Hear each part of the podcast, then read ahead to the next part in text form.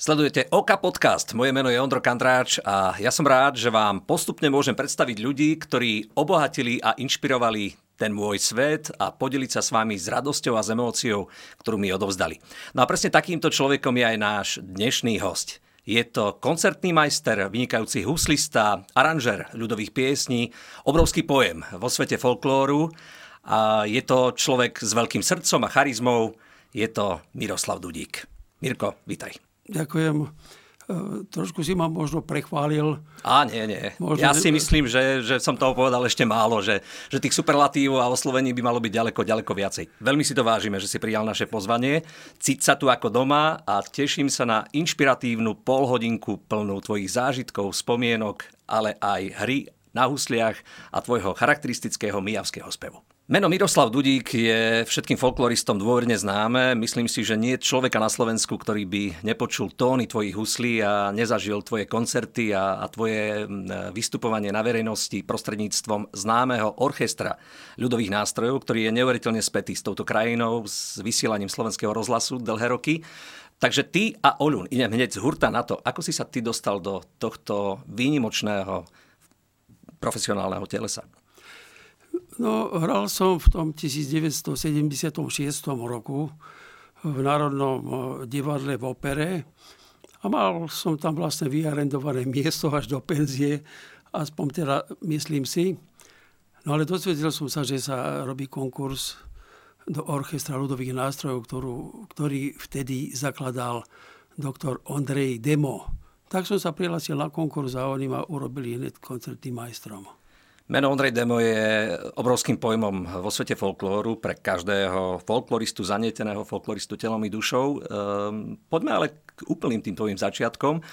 Asi neprezradím nič nové, ak spomeniem obrovský fenomén, ktorý sa skrýva v mene Sámko Dudík. Bol to tvoj starý otec, e, rodák z Mijavských kopaníc a práve on bol tým priekopníkom, ktorý preslávil mijavskú hudbu, mijavský folklór, nielen na území Slovenska, ale dá sa povedať aj v tom našom mikropriestore Strednej Európy. Je to tak?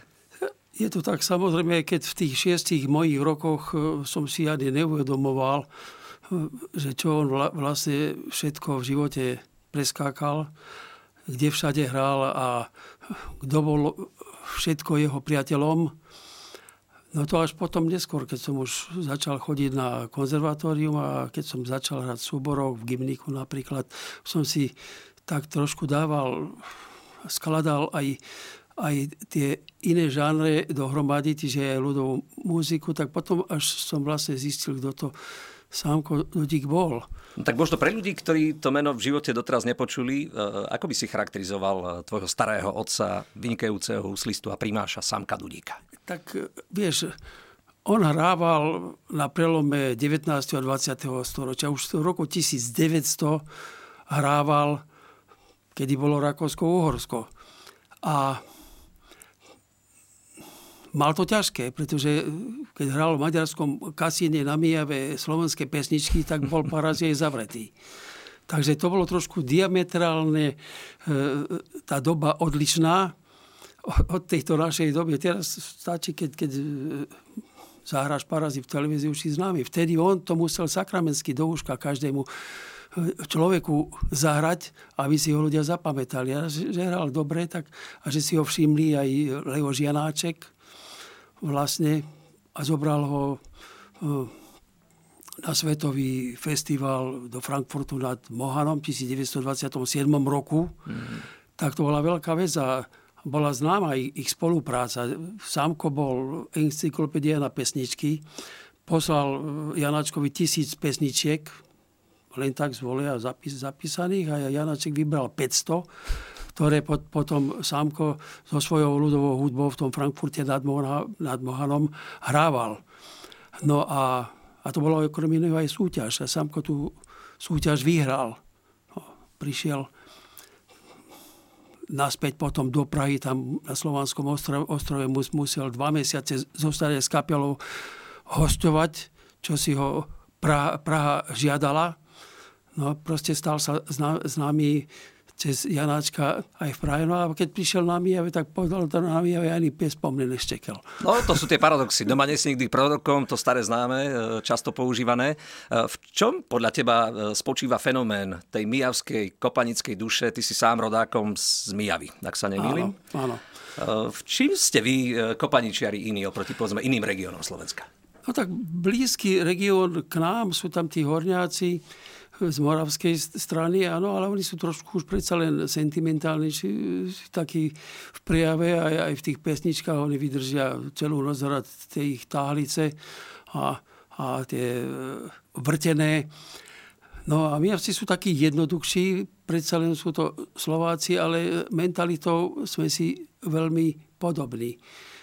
Moraváci? K nám. Tak nakoniec aj ten dialekt mijavský je taký tvrdší, je, je skôr, ja tvrdím, príbuzný uh, Moravákom ako povedzme nejakej čistej Slovenčine. Áno, ale keď sa to vezne z tej moravskej strany taká hrubá vrb, vrbka, tak to je veľmi podobné nárečie mijavskému. No a Sámko bol na Morave veľmi častým hostom. Okrem toho, že hrával na všetkých tých vtedajších výstavišťach, napríklad v Pardubiciach, teda to, to sú Čechy, ale na Morave v Zlíne hrával. Hrával veľmi často v Strážnici. No a Moraváci dodnes ho majú v živej pamäti a dodnes si ho uctievajú. Ty si samozrejme už študovaný e, profesionálny muzikant, e, nie si samoukom, študoval si na konzervatóriu v Bratislave u profesora Ladára Môžiho. Aká bola potom tvoja ďalšia cesta po tom konzervatoristickom období? Áno, tak potom som e, po skončení konzervatória spravil konkurs do Národného divadla, vtedy ma primal Zdenek Košler, to bol skvelý český dirigent, ktorý vlastne dal do poriadku operu Bratislavskú. Sa pamätám na, neho, na, na jeho skúšky sa chodili dívať Japonci a odkúkávať, čo sa proste on, on Rusalku dirigoval z pamäti. A to je, to je, neviem, ktorý dirigent si to trúfne. Pritom ukázal každý nástup, každému, čo, čo bolo treba.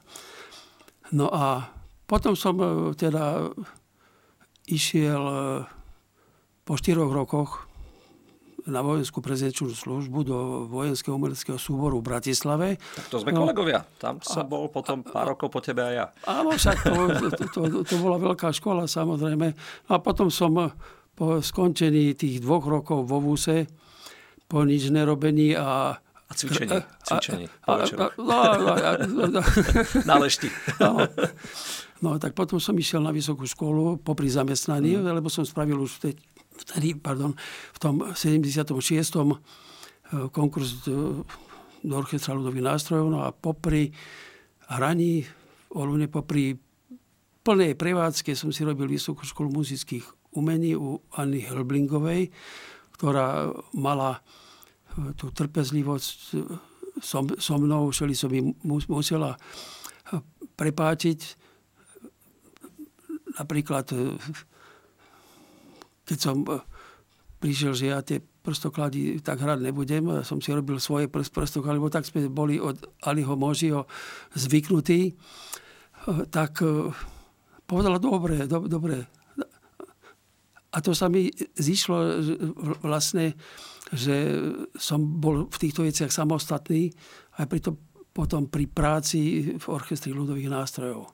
Ja som mal inak uh, dobrého kamaráta, rómsky huslista a ten, keď so mnou teda chodeval uh, vlastne na nejaké také tie preskúšania alebo povedzme k uh, profesorom hudby, tak vždy tí profesori hovorili, ale takto sa to nemá hrať. A on mal čarovnú vetičku, povedal, ale môže. Takže tá hudba je naozaj niečo, čo nie je naliňajkované, neexistuje nejaký univerzál, ako hrať, ako nehrať. No a práve toho dôkazom si aj ty, pretože tvoj charakteristický prejav, úslový prejav je nezabudnutelný, aj mňa veľmi inšpiroval. Dlhé roky som počúval a pravidelne aj počúvam staré nahrávky orchestra ľudových nástrojov. Ty si ale nielen muzikant, ty si aj spevák, ty si komplexná osobnosť, ktorá vyžaruje zo seba tú e, obrovskú charizmu toho mijavského ľudu a, a, a mijavských primášov a mijavských muzikantov.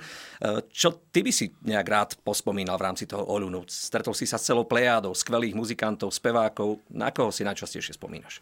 Tých skladateľov, s ktorými sme spolupracovali, od Tibora Andrašovana cez Stratinu, Malovca, po Tadeáša Salvu, ktorý, ja si dovolím tvrdiť, písal také veci pre nás, že predbehol dobu o 100 rokov. Sú úžasné veci. Skrátka, spolupracovali sme, čo sa týkalo úprav s najrenomovanejšími skladateľmi a s najlepšími spevákmi okrem iného aj s tvojou mamickou, ktorá na, na svoj región, tam krásne lúky, dodnes je vla, vlastne jedinečná. Áno. Potom s Darinovou Laščiakovou, ktorá zase na tú svoju Oravu nedá do, do, dopustiť. Áno, z východného Slovenska Marka Mačošková. Ten práve tá rusínska speváčka. Áno, často s nami nahrávala alebo, alebo z Helenka Zahradníková. Ale to boli také naš, naše opory. A samozrejme, že sme spolupracovali aj, aj s opernými spevákmi, pretože niektoré aranžmány, respektíve úpravy skladby si vyžadovali školený spev, tak sme od, od eh, Janka Blaha, ktorý si pa, pamätal teda si pamätám, keď režisér Siarto, ktorý mal veľmi dobré uši, povedal, Janko, víš, ale ešte raz poď, poďme, ešte raz poďme, lebo tam sa mi niečo nezdalo. Janko Vlavo povedal, Evgenko, to bolo dobré. A teraz, keď počúvam tie nahrávky, fakt to bolo dobré. No, bolo to výborné. Ja si uh, pamätám aj na moment, keď sme uh, v obrátenej pyramíde slovenského rozhlasu spolu s mojou mamou uh, boli hostiami tvojho orchestra. Nahrávala tam, tuším vtedy, piesne z Krásnej lúky v eh, hudobnom spracovaní už nebohého Ondreja Demu. A my spolu s bratom sme tam veľmi vystrájali v tom štúdiu a aj napriek tomu som si ale všímal na tebe obrovský rešpekt, ktorý si mal pred muzikantmi, obrovskú pokoru voči spevákovi, voči piesni, ktorú si uchopil a ktorú si eh, interpretoval. Uh, moja otázka znie, ako si taký primáš vybuduje rešpekt tak, aby ťa tá kapela uznávala, aby, aby ťa tá kapela naozaj považovala za lídra. V čom je čaro úspechu tých primášov? Možno sa aj priučím niečo. Čaro ús- úspechu podľa môjho názoru je v tom, že ten primáš musí byť najlepší z tých, z tých hoslistov, musí sa rozumieť aj do harmonie, musí vedieť aj, aj zadirigovať správnym spôsobom. Na konzervatórium ma učil dirigovanie Jan Mária Dobrodinský, takže to, to som mal tieto základy, pretože keď sme nahrávali vyššie civilizácie, bolo treba dirigovať. No a to, to je práve uh, ťažká ro, robota na, na tom, uh, potom ti od, odpoviem, že, že, že, že v, čom, v čom je ten rešpekt. To je tá, tá ťažká vec aj na tom, čo ty robíš. Ty musíš byť tak nad vecou, technicky, že, že to ti nemôže robiť žiadne ťažkosti, že teraz kde, kde dám jaký prstol, ja, ja, to, to, to není možné. To, ten e, primáš, to je jedno, či som to boli, alebo boli to iní, musel prísť 100% pripravený a musel vedieť, že o čom tá skladba, úprava, pesnička je, z jakého regiónu. Vieš dobre, že nemôžeš si v každom regióne hrať, čo chceš lebo každý región má svoje špecifika, ktoré, výnimočnosť. ktoré ne, nepustia. A šťastie má ten, ten primáš, ktorý sa narodí v nejakom regióne a keď ho ten región príjme za svojho, to je dôležité. Lebo keď, keď primáš sa ne, nepríjme žiaden región, tak to, to, je, to je chyba. To je chyba, ale ty a Mijava, ja si myslím, že si veľkým popularizátorom tohto regiónu. Osobne pre mňa taká signifikantná skladba, ktorú si s tebou vždy spájam, je Není také polečko, jak je to Mijavské. A vidím, že tu máš husličky dnes so sebou. Aha. Tak pre mňa a verím, že aj pre divákov aspoň, aspoň časť z tejto naozaj už kultovej zmesi hudobnej Mijavskej, ktorá nesmie chýbať na žiadnej poriadnej Mijavskej oslave a stala sa zlatým dedictvom a fondom celého národa. No, neviem, jak mi bude hlas slúžiť, pretože tie, tieto problémy, ktoré už v mojom veku sú normálne, tak, takže mi moc nedovolia spievať, ale skúsim. Není také polečko, není také polečko, jak je to mijavské, jak je to mijavské, jak je Mijavské, jak je leto bijavské. Zasiel som tam žitečko, zasiel som tam žitečko, rozmárin vyrostel, rozmárin vyrostel, rozmárin vyrostel, rozmárin vyrostel. Krásne. Tak toto je pre mňa vždy taká taká silná nostalgia a života budič zároveň. Ja si myslím, že my folkloristi sme niekedy, rád to o sebe tvrdím, Bohom požehnaní ľudia v zmysle, že toho veľa zažijeme. Uh, máme obrovský diapazon známych ľudí, ktorých, ktorých spoznáme vďaka hudbe a takisto aj precestujeme kus sveta, kde všade si sa ty dostal. So svojimi husličkami a so svojím spevom. Vieš, to môže byť niekedy aj kontraproduktívne, lebo nedávno ma stretla jedna pani na ulici a nevedel som ju zahrať životky, ale poznám, ale potom povedala, že to nevadí, a, aj tak som rada, že vás vidím živýho. Predcestoval si kus sveta. Viem, že, že on svojho času naozaj dominoval v rámci profesionálnej ľudovej hudby e, celému Slovensku. A nebojím sa povedať aj Československu.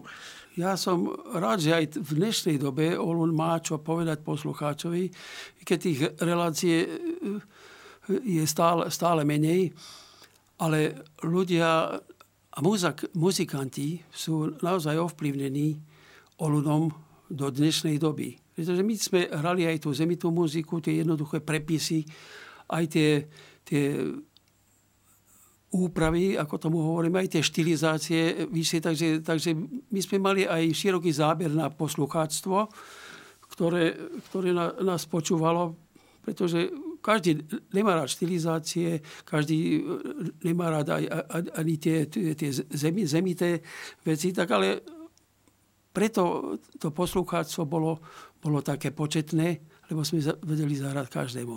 Kde okrem Slovenska vám e, tí fanúšikovia a diváci, ktorí vás vnímali, najviac tlieskali, najviac sa tešili z toho, že, že zažívajú ten obrovský temperament a emóciu slovenskej ľudovej tak hudby? Európa kompletná, aj keď e, niek- niektoré spomienky, napríklad v Španielsku, keď nám vykradli autobus, e, sú tak, také nemilé, ale potom, potom to, ale moje husle nevykradli, pretože som ich mal v takom škaredom púzdre. Už aj v Španielsku ste vážili v tej dobe. Že nikde, Vedeli, nikto, že nesmú. Nikto si nemyslel, že tam môžu byť nejaké dobré husle. No, ale Európu kompletne, to by som mohol menovať uh, v Amerike sme boli, v Kanade sme boli, v Mexiku som bol 4 razy. Takže tých ciest bolo, bolo dosť. No, ale boli sme mladí, tak sme to všetko zvládali. To máš, jak ty máš každý týždeň nejakú reláciu a to obdivujem, že čo si všetko dokážeš zapamätať a, a kedy to vlastne ponahrávaš. Tak. Lebo, lebo to, to je náročné na prípravu, na čas a vôbec odlučenosť od, od rodiny napríklad. Áno, ale no. dôležité je vždy si nájsť nejaký tým ľudí, ktorí, ktorí ti ten uh, komfort uh, nastavia, pripravia. Našťastie Áno. mám okolo seba veľmi, veľmi skvelý a šikovný tým ľudí, ktorí... Krásnu manželku, ktorý dokáže kto, ktorá ťa veci nastaviť. Presne drž, tak. drží a to je dôležité, samozrejme. Uh, vo folklórnych súboroch si hrával akých bratislavských, keď si spolupracoval s ja som, ja som hrával v Gimniku 4 alebo 5 rokov a v Lučnici som tiež hral 5, 5 rokov. A z Lučnicou sme pochodili od Cypru cez e, Rusko, Ukrajinu. Lučnica, však to bola Obrovský zajazdová e, záležitosť. No, takže mám dobré spomienky. Ale potom prišla taká doba, že už som sa tam cítil medzi tými mladými ľuďmi starí. Tak, takže som, som povedal, tak dobre, tak, tak dám priestor ďalším. No a teraz tam hrajú od, odo mňa ďaleko starší. No. a, nepovedia, Čiže... a ne, nepovedia, že dajú priestor mladým. Vždy, vždy je čas sa vrátiť. Presne tak. E, ako si ty dobíjaš baterky? Si vo vynikajúcej tak mentálnej, ako aj fyzickej kondícii. E, keď sme spolu telefonovali ohľadom príchodu do tohto podcastu, tak som sa zastihol niekde na túre. Kde si bol? No, bol som, e, bol som v kopcoch na Tierchovej, a tie kopce ma vytrenovali, lebo to sú není také malé kopceky ako na Mijave. A potom, a behať potom po Bratislave je úplná poláhoda. Hmm. No, tak, takže, tak no ale ja každý deň vlastne prejdem tých 4-5 kilometrov peši, lebo mám záhradu e, 2,5 kilometra od, od Tižáku. No a si tam zabehnem peši, hovorím si však, dobre, aspoň si môžem dať dva deci so susedom, nepôjdem autom, No a spravím niečo aj pre zdravie. A keďže si z Kopaníc, tak to nie je vínečko, ale niečo tušie. Niekedy, niekedy, ale to už vieš, že Mijavci si prepálili kot, kotle už za mladí. tak, takže... Čo sa zvykne hovorívať o, o Mijavcoch, o Mijavanoch, e, o Kopaničiaroch e, v rámci, povedzme, aj, aj takého slovného žargónu s fórikou, vtípkou? Akí ste vy ľudia, no, keď, keď, keď prídeš na Mijavu a ponúknutá ze Slivovicou, tak si musíš dať mievský pár. No, a to je? No a to je 5. Pretože starý pár bol 3. Uh-huh. Dal si si do jednej nohy, do druhej nohy, potom si si musel dať do páru. Áno, to bol starý pár. A odkedy pripojili Turulúku k Mieve, tak to je tieto Turulúcky dva sa pripája k tým trom, tak 5. Hmm. Uh, Mirko a hudba, akú hudbu ty počúvaš vo voľnom čase, ak vôbec nejakú počúvaš, ak nie si veľmi nasýtený už hudbou, pretože ja, muzikanti zvyknú bývať nasýtení? Každú do, dobrú hudbu rád počúvam. Myslím si, že, že, že hudba je aj dobrá, aj zlá. No a, a keď sa mi niečo nepáči, tak, tak to nepočúvam. Ale každý žáner vlastne, vlastne aj pop music. Vieš, to, čo robíš ty teraz, tie, tie programy s rôznymi hostiami, hráte rôzne žánre. To ja som takisto hrával rôzne žánre, lebo vieš, keď hráš na plese, nemôžeš len ľudovku hrať, musíš im zahrať aj valčíky, aj operety, aj všeli, všeli čo možné, aby si tí ľudí upútal nie, nie len pol hodiny, ale celú noc. No, takže ja viem, čo, čo to je za, za robotu. No a to ma naučilo aj, aj počúvať rôzne, rôzne žánre. Aj, to, to, aj v symfonickom orchestri som, som hral, vypomáhal ešte za Aliho Možiho uh, v Sosri, teda v symfonickom orchestri Slovenského, Slovenského rozhlasu.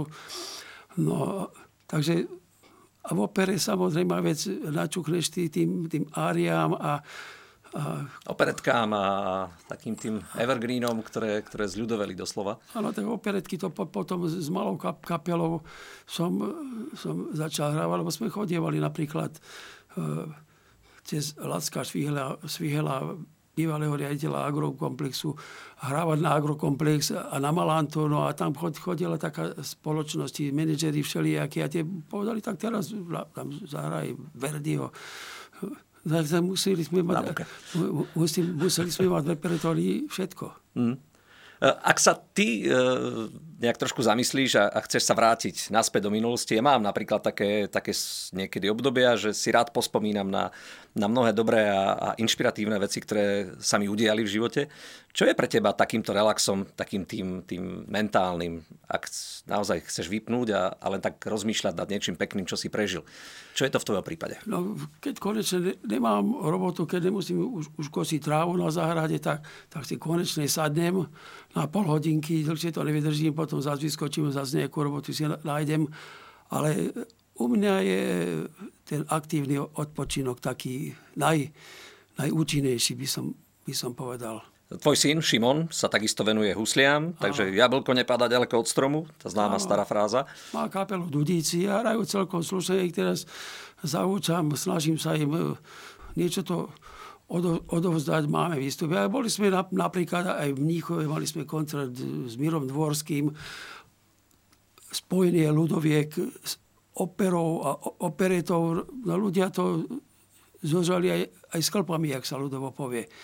No, a, a dokonca aj moji malí vnúčikovia, mladší Andrejko, 7 ročný, už hral na cymbal, teraz som do, dostal na mobil taký, taký, taký záber, ako robi, robili tam u nich v škole výchovné koncerty a bola tam cymbalovka a, a cymbalista Andrej Jarolin vyzval, že no, kto si chce zahrať na, na cymbal. A on prišiel a zahral perfektne. Zahral. Tak bodaj by nie. A, a gény sú gény. A sta, starší vnúk Mirko, ten hrá na, na husličky.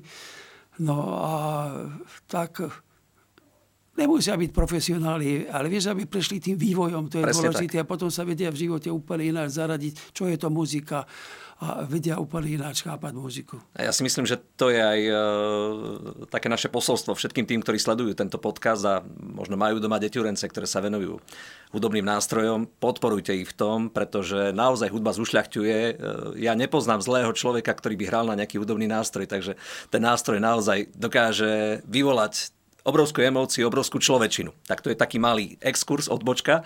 No a jedna z posledných otázok e, dnešného nášho podcastu znie Mirko Dudík a človek, ktorý stále sníva a rozmýšľa nad tým, čo by ešte v živote chcel zažiť. Toto je moja otázka. No aby sa tí moji vnútikovia e, postavili teda aj so svojimi kapelami už, už potom, keď, keď ešte by som tu bol, ale už taký, taký že už by som nevládal hrať, tak rád by som ich videl, ako, ako majú svoju vlastnú kapelu a jak to pokračuje. To je najdôležité. Ja, ja si myslím, že keď, keď je nie, niekto veľký matematik, tak by mal mať potomkov matematikov, aby, aby sa to, to prenášalo. A keď je, keď je nie, niekto v nejakej inej profesie, tak nech, nech sa to dedí. Tak by to malo byť, lebo tí ľudia mladší potom majú e, príležitosť to dotiahnuť ešte k niečomu vyššiemu. Mirko, ja silno držím palce, aby sa tieto tvoje sny naozaj naplnili.